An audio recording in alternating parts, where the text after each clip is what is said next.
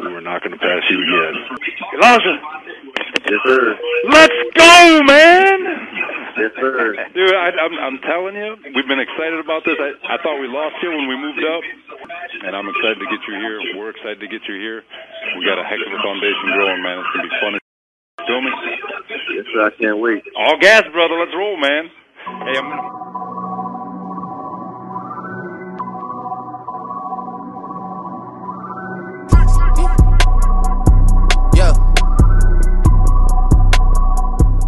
What's going on, everybody? Welcome back to the Turn the Jets podcast. I'm your host, Will Parkinson, at WillPile11 on Twitter, Instagram, and TikTok. Joined by TOJ Zone, Greg Armstrong. Greg, how you doing today? I'm good, man. I caught caught a lot of sun today out on the golf course. I had this polo on, still look like an asshole. But oh, sorry about swearing, but Nah, you're good. Don't worry about it. You know, no, it's it's hot out. It's the middle of summer. Exciting times, obviously. Um, Jets about a week into camp so far. Green and white scrimmage coming up. Football's kind of starting to be in the air, getting the back half of summer. What have your initial takeaways from camp been so far? Obviously, a lot's gone on. What's what's the stuff that stood out to you the most from uh first, I guess, eight practices, nine practices here so far?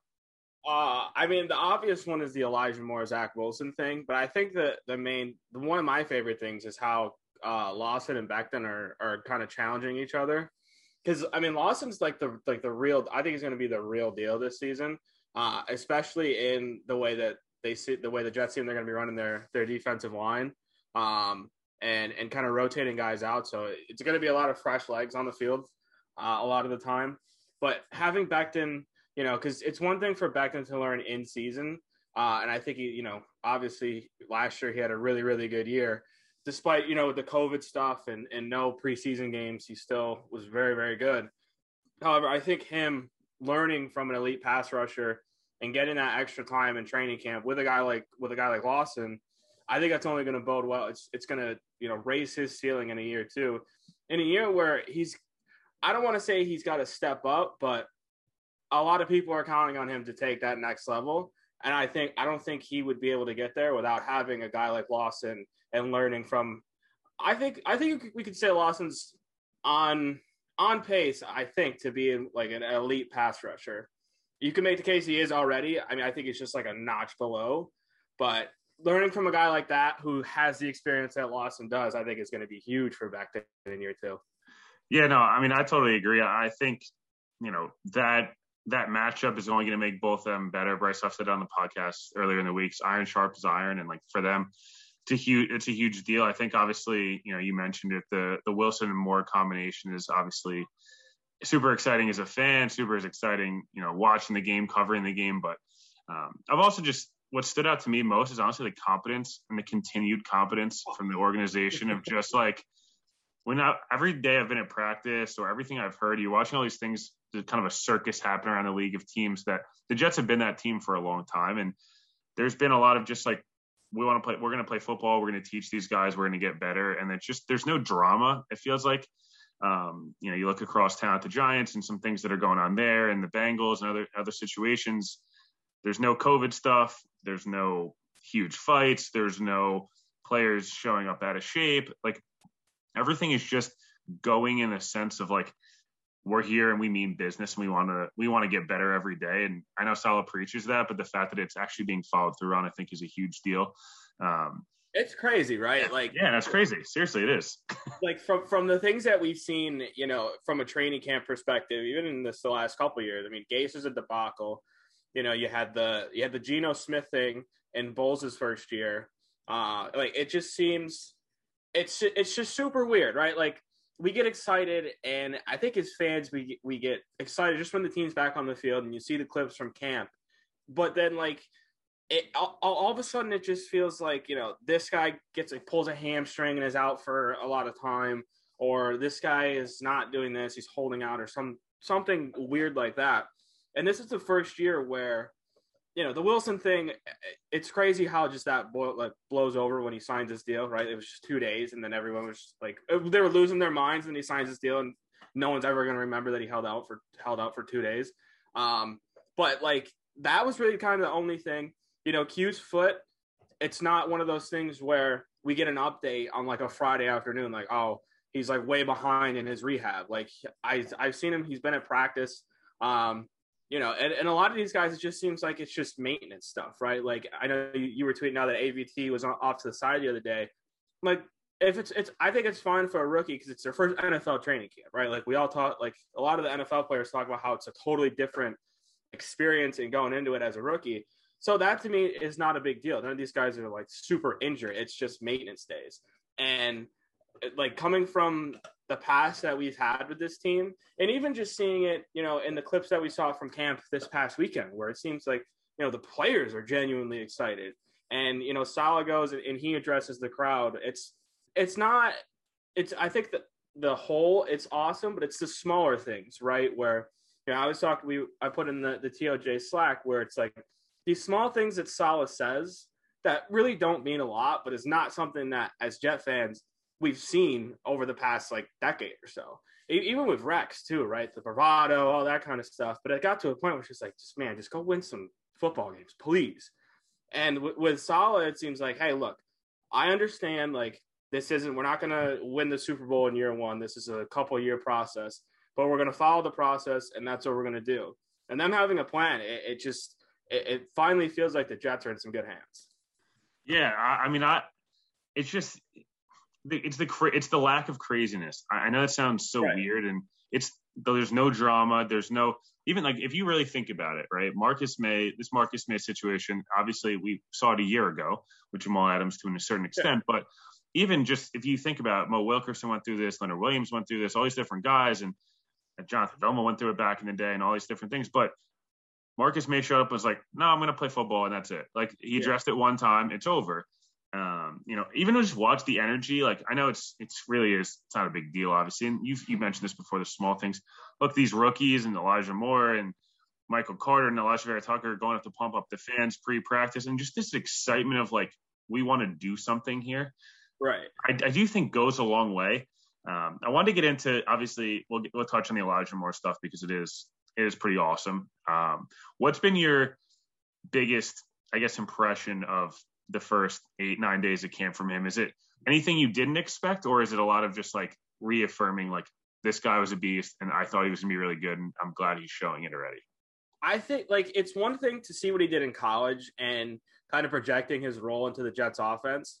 It's another thing to actually see it, right? And and I, I, think it's funny in camp we get a lot where a guy will do it on offense, and you always get like the crowd of people who are being like, "Oh, well, he was going up against like name like a bad cornerback. And it's like, okay, I understand that. However, like this dude hasn't even played an NFL game and he's still doing these type of things, right? So, you know, if you're going to be that type of person, I mean, go ahead and be that type of person. But for Moore, it's just it's actually seeing it in practice, right? And you know, not and not seeing them kind of hold him back, if you will, right?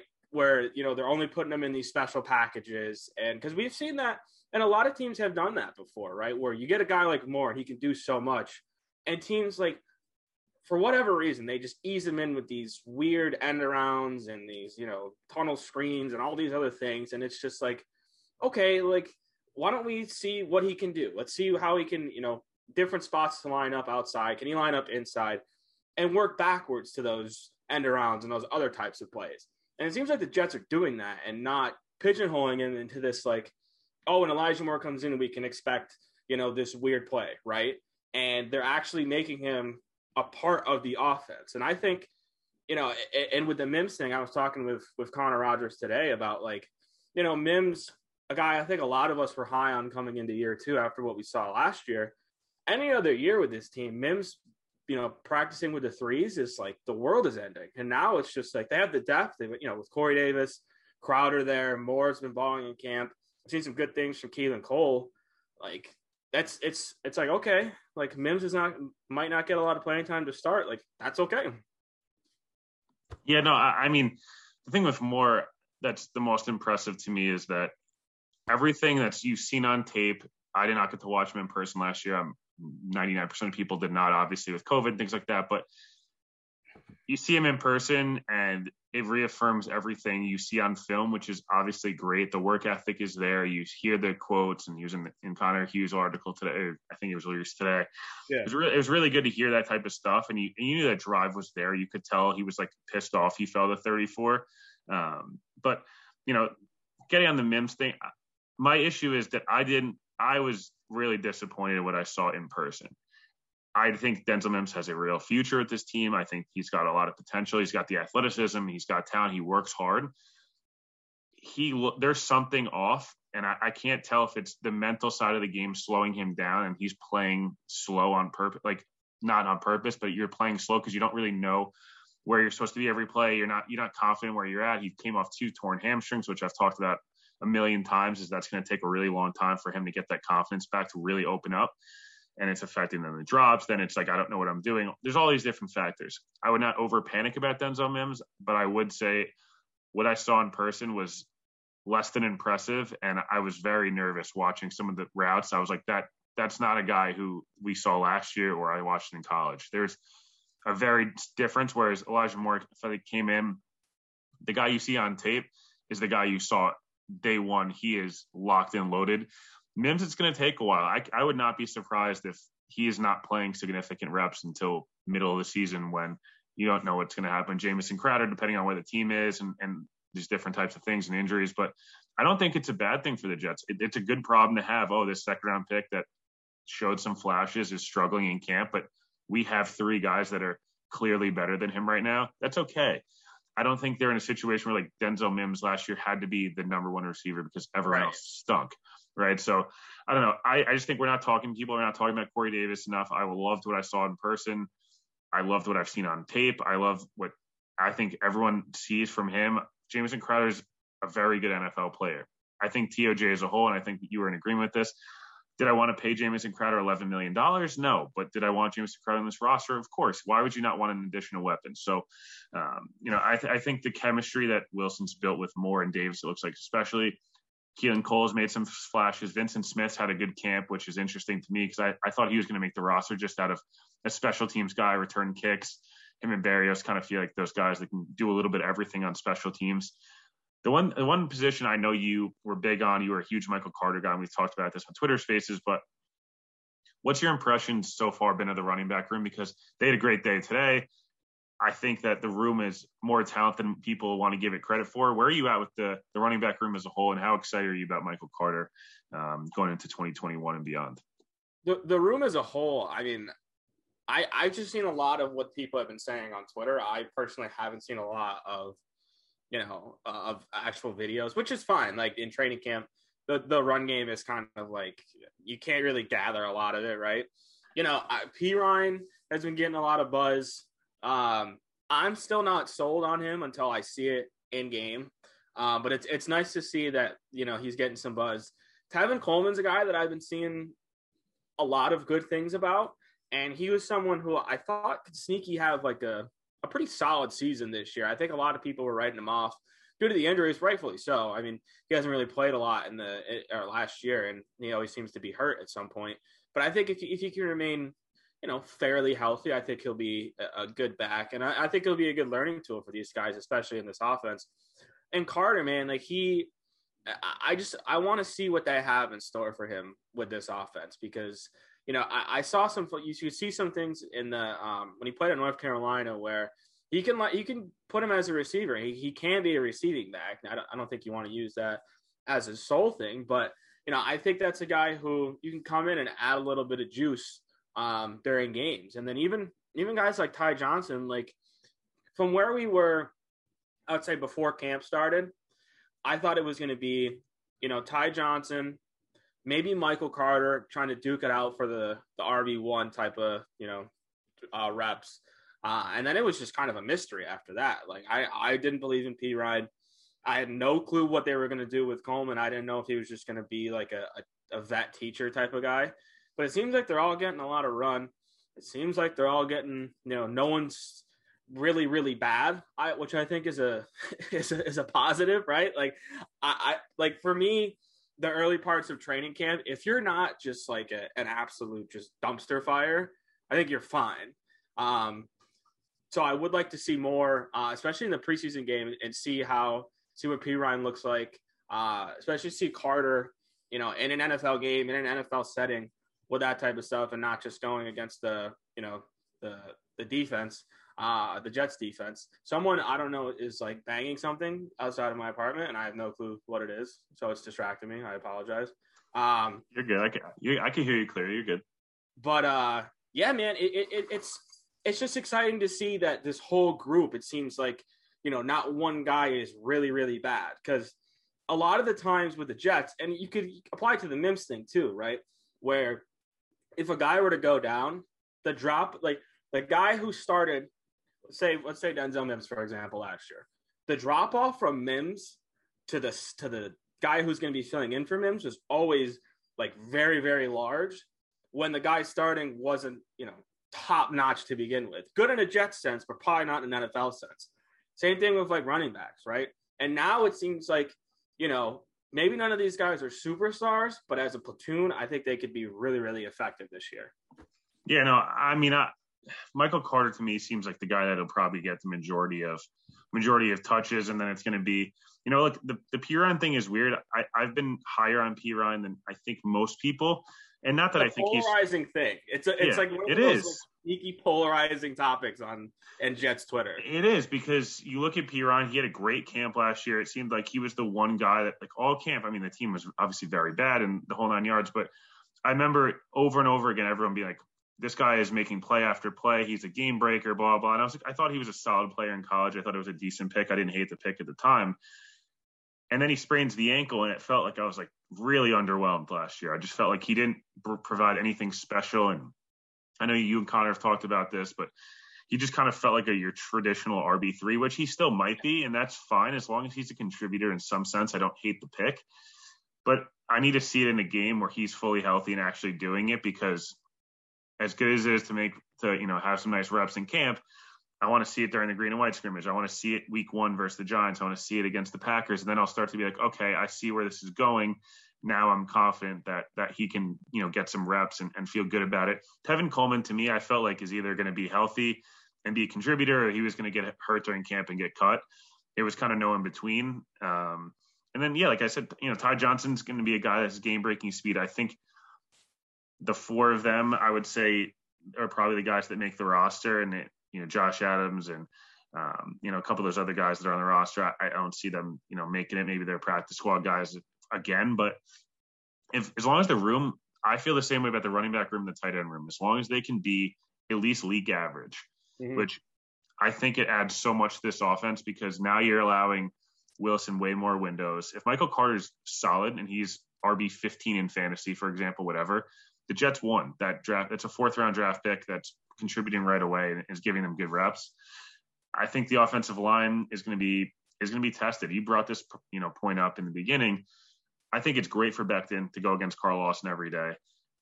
I think I'd like to see you know AVT is going to. I'm sure it's it's a very minor injury. They're going to be cautious about, but the defensive line's kicking the offensive line's ass hardcore until today. This is the first day I didn't hear Lawson, Lawson, Lawson, Lawson, Rankins do this, Bryce Huff do this. It was a couple different plays, but the defense as a whole, I think, is just going to play faster in camp. I think that's the way it always it always starts. What are your how? What's your confidence level on this defense being even middle of the road in the league? Maybe they're between 12 and, and 18. Where do you think they kind of fall um, a little bit further back into the 20s? You know, from a defensive perspective, is it all just about corner for you? Um, I, corner's obviously a huge part of it, right? Because it's one thing to, to like they're just bad. They're young and they're just not very good. Um, but I that's something that I can live with. Um, as opposed to previous years, because Saleh, it looks like Saleh and Douglas realized, look, we can't build a whole new roster in one off season. What we're gonna do, we're gonna try to rebuild this San Francisco defense that got them to a Super Bowl, and we're gonna build it from the front to the back. And they got a platoon of guys on the defensive line. You know, knock on wood that they can all stay healthy. Sheldon Rankins, I think, is a, is a huge key for all of this. Dude, Um, he looked yeah. dude, he looked really, really good. Like he had a play. I'll post this clip if I haven't already.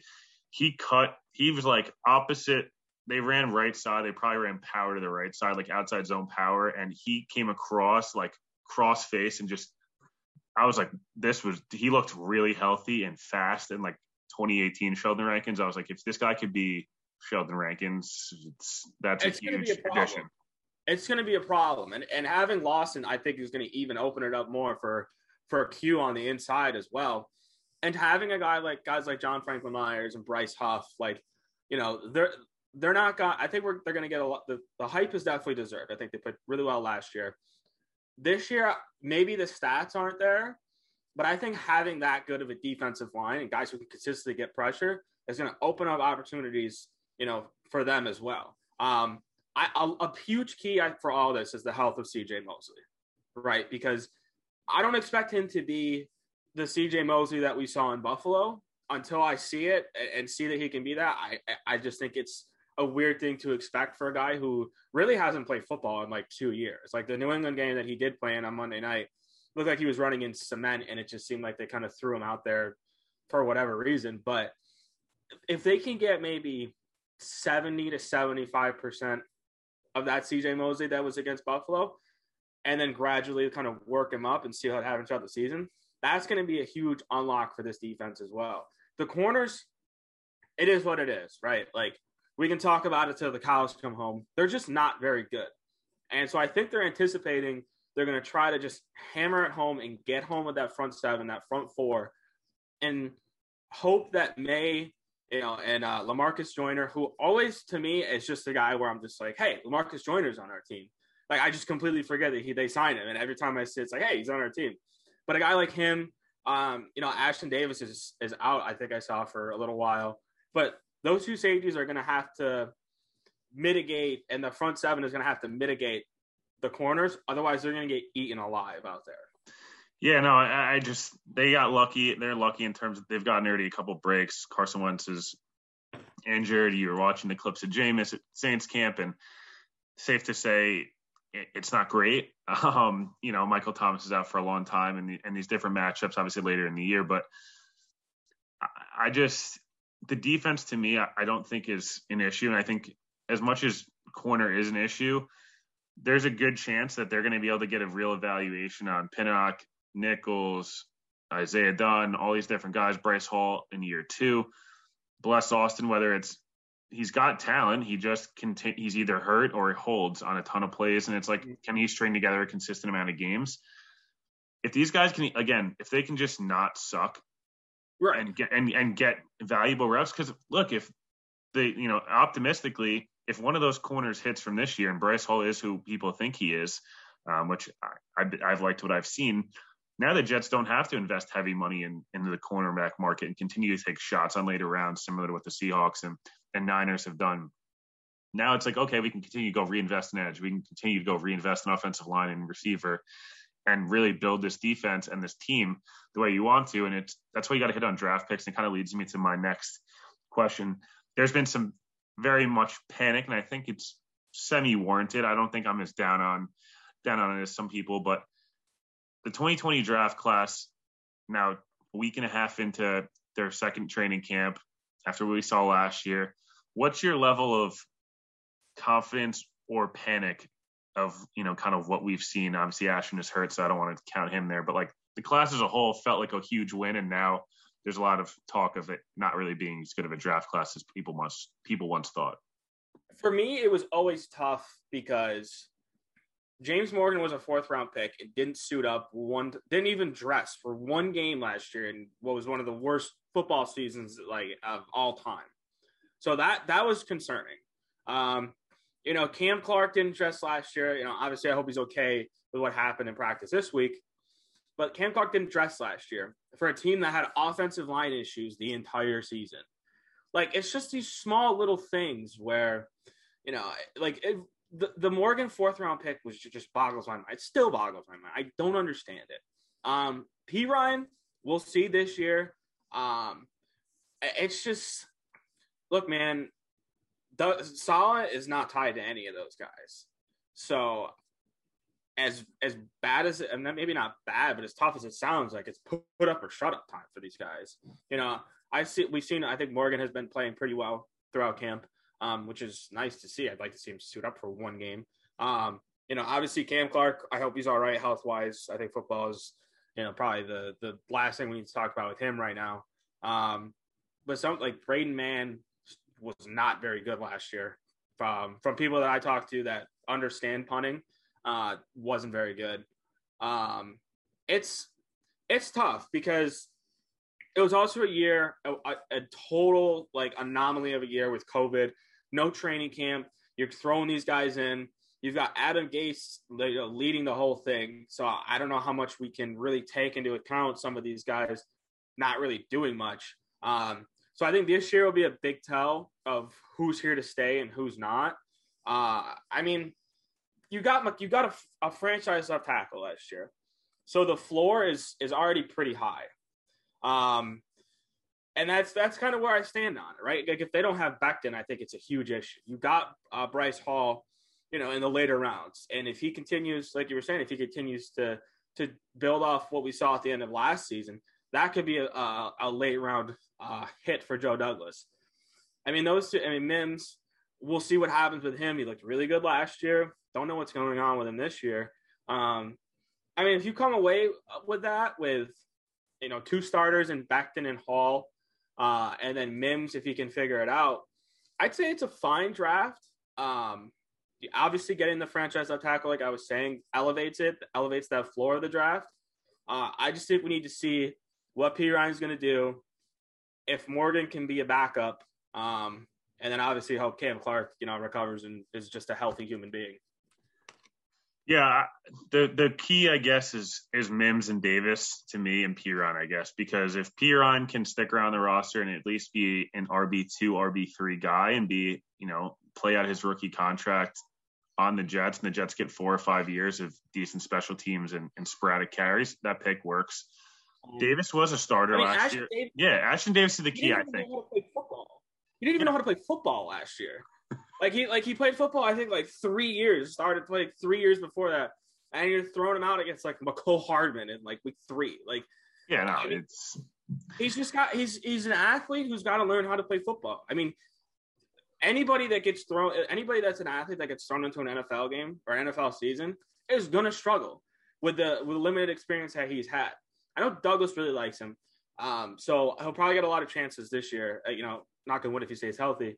But he like he's a guy like I, am I'm, I'm taking what I said more so looking at the positives last year and trying to build out that than the negatives because like I like the guy does literally didn't start playing football until like four years ago.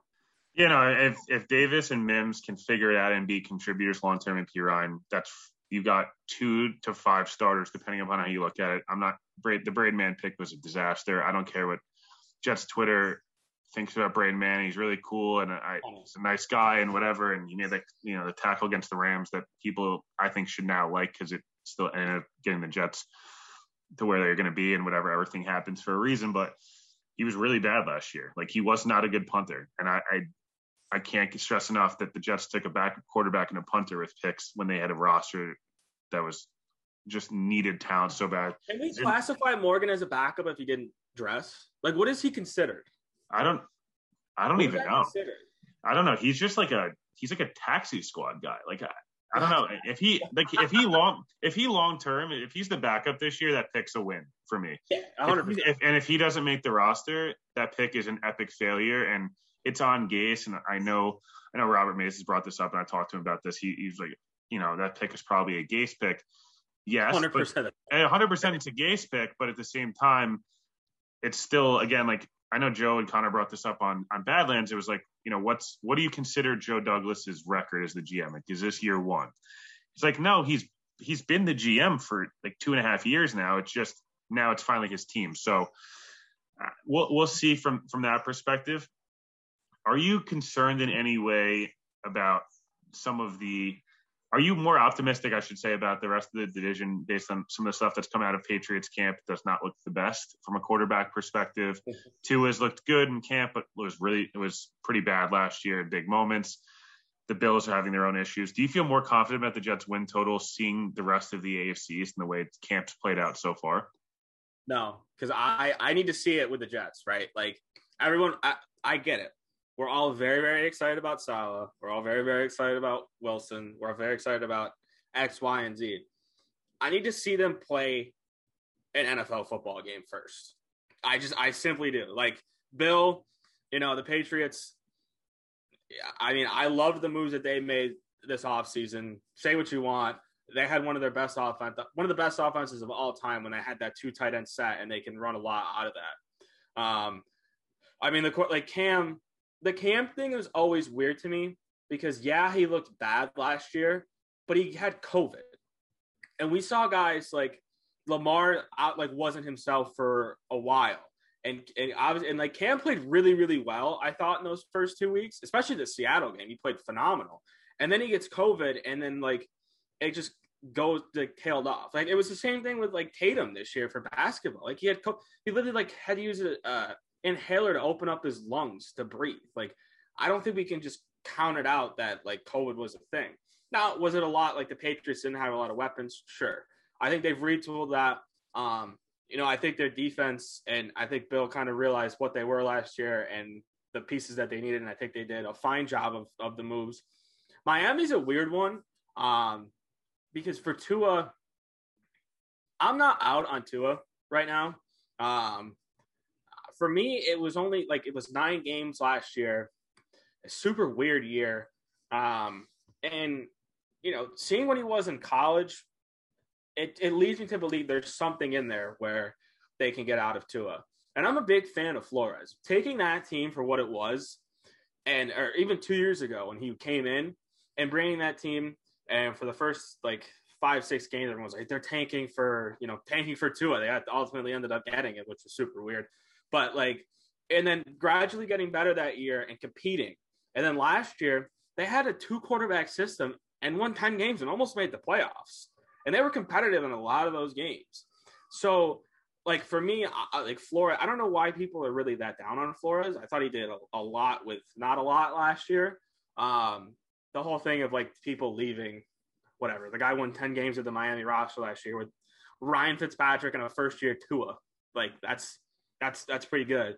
The Bills are interesting to me because Allen Allen's obviously legit, and I think we can all agree that he's legit now. Um, getting Diggs, I think, was huge for him. It's just a whole lot different when you have the target on your back, right? Like they, they kind of creeped up on teams two years ago last year in the AFC Championship game. It's a whole different ball game, especially now with fans too, when there's the pressure of having to produce. Because the Bills for years have always just been like, you know, the the the lovable like, oh, haha, the Bills are fun, like you know, fun to go to games or whatever. And now that they're like, hey, like this team could make a Super Bowl, that's all. That's the added pressure, and that's something that they're gonna have to deal with. And I mean, for me, McDermott showed kind of showed me a lot in that AFC Championship game, um, and it wasn't a lot of good things. It, it kind of seemed to me like he kind of, I don't want to say rolled over, but it seemed like he was a little out of his element. And maybe that's something he learns from because I think I said it too when they, they lost to Houston in that weird game uh, a couple years ago too in the in the wild card round. So maybe he learns from that. But Buffalo, I think with the target on their back, it'll be interesting to see what they do. But as for the Jets, to kind of bring it all to a head, I, I we got to see them play, right? Like we we have to. I can't I can't put a, a first time head coach, a first year quarterback, guy who's never called a play before in LaFleur, and, and just say, hey, like they're going to compete for the division. I just I can't do it. As much as I'm excited and everyone's excited about, we have to be, I think, a little realistic about this. And there's going to be a learning curve. Now, I think a success for the Jets this year is are you competing with good teams? Are you not getting, you know, is it a close game? Is it a one, two possession game throughout? You're scoring points, and it just comes down to, hey, this team just has more talent than us, and they're just they're they're better coach than us because our guy is a first year head coach. If they can come away and you can look at the season and kind of just I don't want to say throw out the record, but look at the games for what they are and they're in these games and there's a lot to build on, I think that's considered a huge win for this franchise. Yeah, the division's going to be tough. If the Jets, the Jets' chance of kind of upsetting the apple cart and, and making a wild card or and whatever is going to be dependent on can they win, a, can they steal a few division games? Right. They're, they're, the fourth best team in the division until they prove otherwise. And as much as you said, as long as we, we can be excited all we want, the Patriots have owned the Jets for a long time, and the Dolphins, the Jets for some reason are awful when they go to, down to Miami. And the Bills are the Bills. Like they're they're a title favorite team, you know, along with the Chiefs and the Ravens and the Browns and, and all these other teams. So I'll put you on the spot here before we, we start to finish up. A couple rattle off of rattle off a few here. Mm. Surprise guy who gets cut from this roster that people Ooh. are are assuming that probably will, but for whatever reason gets cut on uh cut on cut down day. Wow, that's a good one. Um my my surprise guy going to camp was going to be potentially either Ryan Griffin or Tevin Coleman. We're going to be guys that were vets that are good and can produce, but have struggled with injury or a new system. So I'm still going to go with one of the one of the tight ends is going to get cut, whether it's uh, Griffin, Kroft, Herndon's not going to get cut. I mean, they're starting now and they look fine, but I don't think they keep four tight ends, including Wesco on the roster. Actively. I think it'll be. I think it might be Berrios, or it'll be one of the D line guys like Foley or Nathan Shepherd. Yeah, that makes no. That I think those those are the guys that kind of stand out to me. If that Alex Lewis too, I feel like he's a guy that they restructured, but if he's going to miss a ton of time during camp, I, I, have a hard time seeing him make the roster. Yeah, Berrios uh, is a yeah. lot of love on social, and I love Berrios, but like he's a guy where I could just see this like yeah, like Vincent Smith has just outplayed him in every special teams facet, and like it's just whatever. Yeah, I mean it's it's all about like how much do they value somebody that's gonna not fumble punts and be a guy that's like rare. Like I love Berrios. Like I think everyone does. I just it's gonna be interesting to see that. Do they keep seven receivers and three tight ends? Do they keep four tight ends and six receivers? Like you know, I mean, like it's all going to break down of how they kind of view the backs. And right. honestly, a guy that I know you've mentioned before, and a lot of Joe's mentioned, and people. Perine was a guy who was like, oh, I don't know. There's a chance he doesn't make this roster, but if he plays really well, it's going to change a lot of things because it, it opens up. He probably holds on to a roster spot that maybe Vincent Smith or Berrios or Ryan Griffin, you know, get sneak in, you know, on the roster. So we'll see from that. Couple last quick things here. Draft prospect you are most looking forward to watch. You're a huge draft guy. You do a lot of stuff with Badlands with Connor guy you cannot wait to watch in the fall that might be a potential Jets target, depending upon, you know, maybe a middle of the first round guy. You're like, I'm really excited to watch this guy play non COVID year. Um, he in mid rounds. It's Stingley. I love Stingley. Like, if there's one position that I love, it's corners. And I was a big Jaycee Horn guy, and I was a big Jaire Alexander guy. They're both very, very physical. They're both aggressive, and they both like to talk a lot. And Stingley, Stingley was a treat to watch his freshman year and absolutely dominated. And I'm I'm just super super excited to see him again and play this year in a full non knock on wood hopefully non COVID year. I love Stingley, love him. I Stingley is awesome, and I hope he has the same year he had um, freshman year as opposed to sophomore year, which in which he wasn't. He was still really good last year. Like it just he he struggled yeah. in the Bama game and a few other games the guy I think, and I've talked about this, I'm not the draft's not my expertise. I don't start watching the draft stuff until the draft comes around. But mm. Drake London and with that Jets second first round pick, um, if Chris Herndon, if Drake London puts on 20 pounds, he's going to be an all pro tight end in the NFL. I'm very like the guy's an elite level basketball player at in the Pac 12 and is in jump balls, the way he runs routes, things like that. That's a guy that all right, so here's a question. Now that you yeah. brought up tight end, what's I've had the, I've been racking my brain about this for a while now. What's more valuable to an offense, an elite tight end or an elite wide receiver? I think an elite tight end is more valuable from the aspect that there's just so few. I was going through it and I was I was thinking about this, and I know they this in the PFF show of drafting, you know, the like ten guys to build your franchise with. There's just Mike and, and Mike and Austin going back and forth. There's three tight ends that you're like holy like wow. And then the rest are like guys that are good in the system or have an elite trait but aren't consistent. Like an evan engram's super fast and is a really good route runner but can't catch or block yeah. or whatever or robert tonyan or whatever. All these guys you know they, they they're fine. And chris herndon's got elite traits himself. He's a really really good athlete and he's a he's a good pass catcher and these things but he just can it's not he's not consistent can't stay healthy. So Waller, Kelce, and Kittle are so ridiculously good. Like the Niners offense didn't have an elite receiver and made the Super Bowl with an elite level defense, an elite tight end, and a really good offensive line. I, I, I think there's a million different receivers. I think Davante Adams is exceptional. I think Elijah Moore, whatever, just for example, for the Jets, Right. if Elijah Moore is the one that we all want him to be, and he turns out to be that guy, that's great. But there's also, you know, there is thing like in, even in their own division, there's guys that can compete with him. Whereas like if you have an elite tight end, I think it's more valuable. I think it, probably it's similar to going like elite level edge rusher, elite level corner.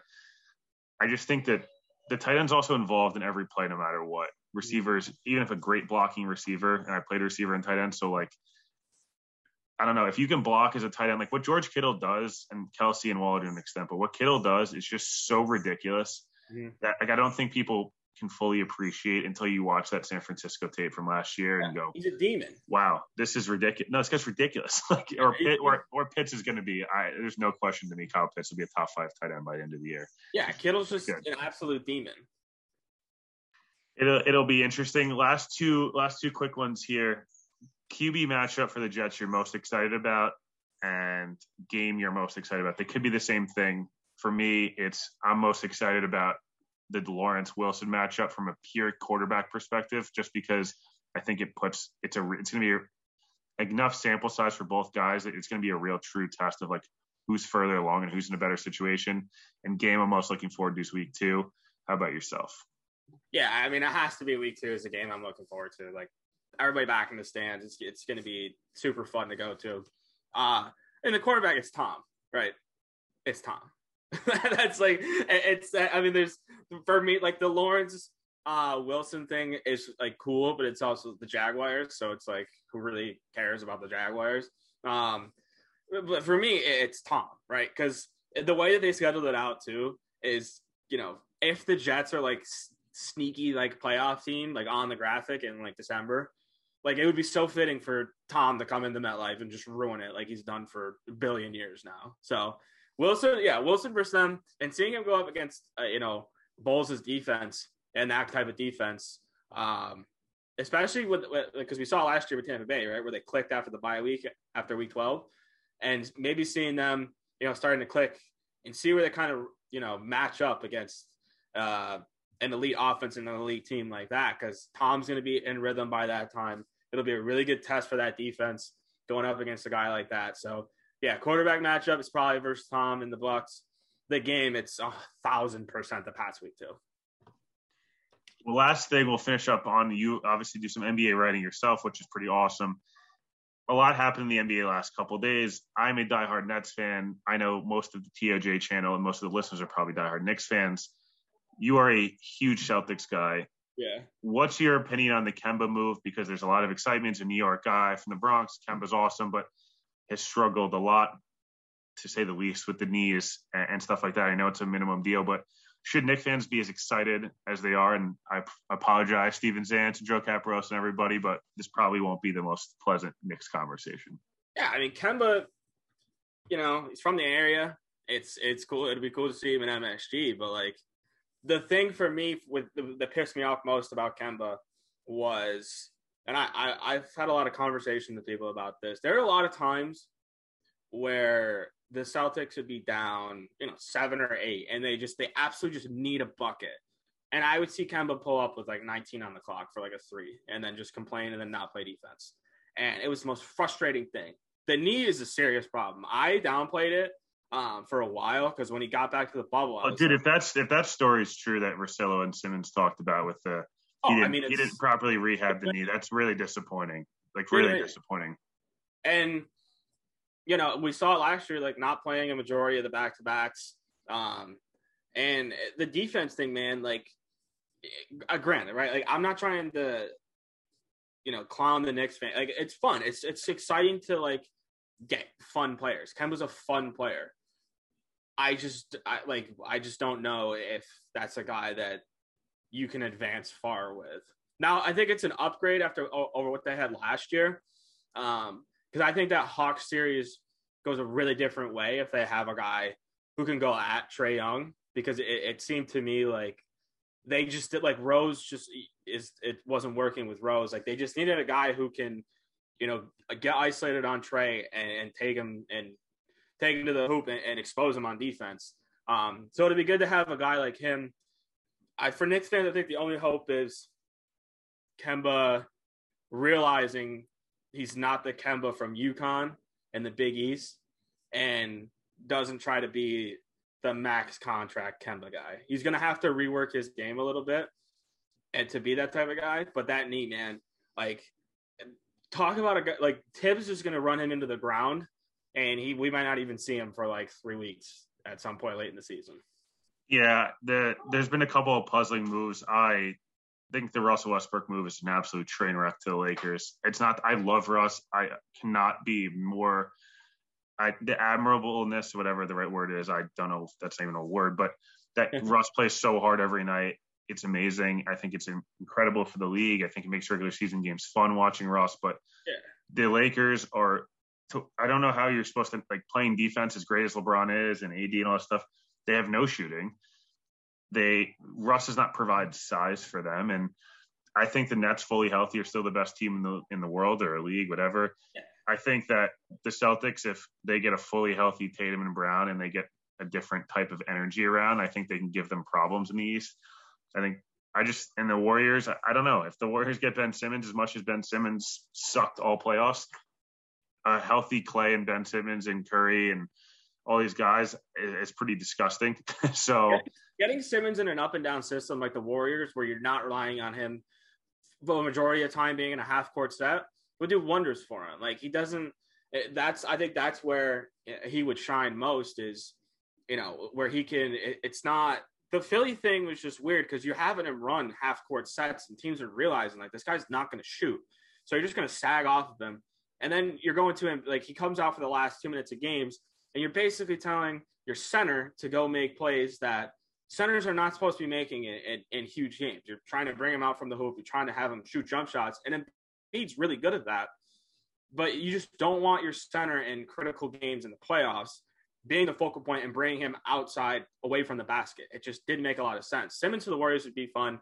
Um, yeah, man. I mean, for the Celtics, you know, uh, all I wanted to see last year in the playoffs for the Celtics was can Tatum realize that he can play with a Durant and a Harden and be like, hey, like it's kind of like that mellow oh, thing. Oh, he can. He he can. Durant said it on his podcast. He was like, "Dude, Tatum is unbelievable. Like he's he's gonna be a dude. Like Yeah, and that but that was the thing because we would see Tatum games where you know he'll go for sixty or whatever, and then the next couple games it would be like, all right, like come on, man, like let's let's lock it in. But I think that playoffs really showed me like, hey, no Jalen, Kemba is whatever. You know, we don't really have a lot right now. Let let me see if I can run with these dudes, and he showed me that he could. So I'm excited about Tatum, and yeah, Jalen, I love Jalen, love Jalen with all my heart. I'm uh I'm very excited to see you know the way this Jet season is gonna play out. Last question before we let you go, putting you on the spot. If you had to put uh, as of August fifth record prediction, what's your uh, what's your Jets record prediction for the uh, 2021 season?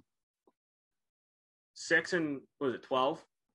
Yeah, six and uh, six and eleven, six and eleven. I think. Yeah, six and eleven makes sense. Yeah. All right, six and eleven. I knew I was going to screw that up. it's I know, dude. It's the number thing is weird. It's like, oh, they're gonna. If, they, if I think they win eight games, I I bet the over on six and a half. I think they either they either win seven or eight, depending upon how hot Wilson gets. I think right. if if Zach Wilson hits the ground running and they catch some breaks on the schedule and quarterback play and weather and all these things, they could win nine games. I also think there's a road they win four games, but Wilson's awesome and they blow leads late and Yeah. and the whole nine. yard- Whatever. The Jets have the best case for the Jets is that the Panthers aren't very good, the Seahawks aren't very good, and Wilson's the guy because the playoffs is kind of a mandate in 2022. So um, we I appreciate having you have you know coming on the pod and For um, sure, man. You know, you're doing you're doing a ton of good stuff. And I do a ton of good stuff with Connor with Badlands, and you're doing a lot of NBA stuff and and whatnot. So, um, you know, hopefully next time we have you on, we can talk a little, you know, more positivity, and hopefully the team's in a good spot where we can actually properly evaluate them. For sure, man. And yeah, dude, it's it's super exciting and and to be a Jets fan right now. And I don't think that's something that we could say with full confidence for a while now. Yeah, since since for about two quarters in the 2019 season when they before Sam gets mono and Yeah, Mosley, right.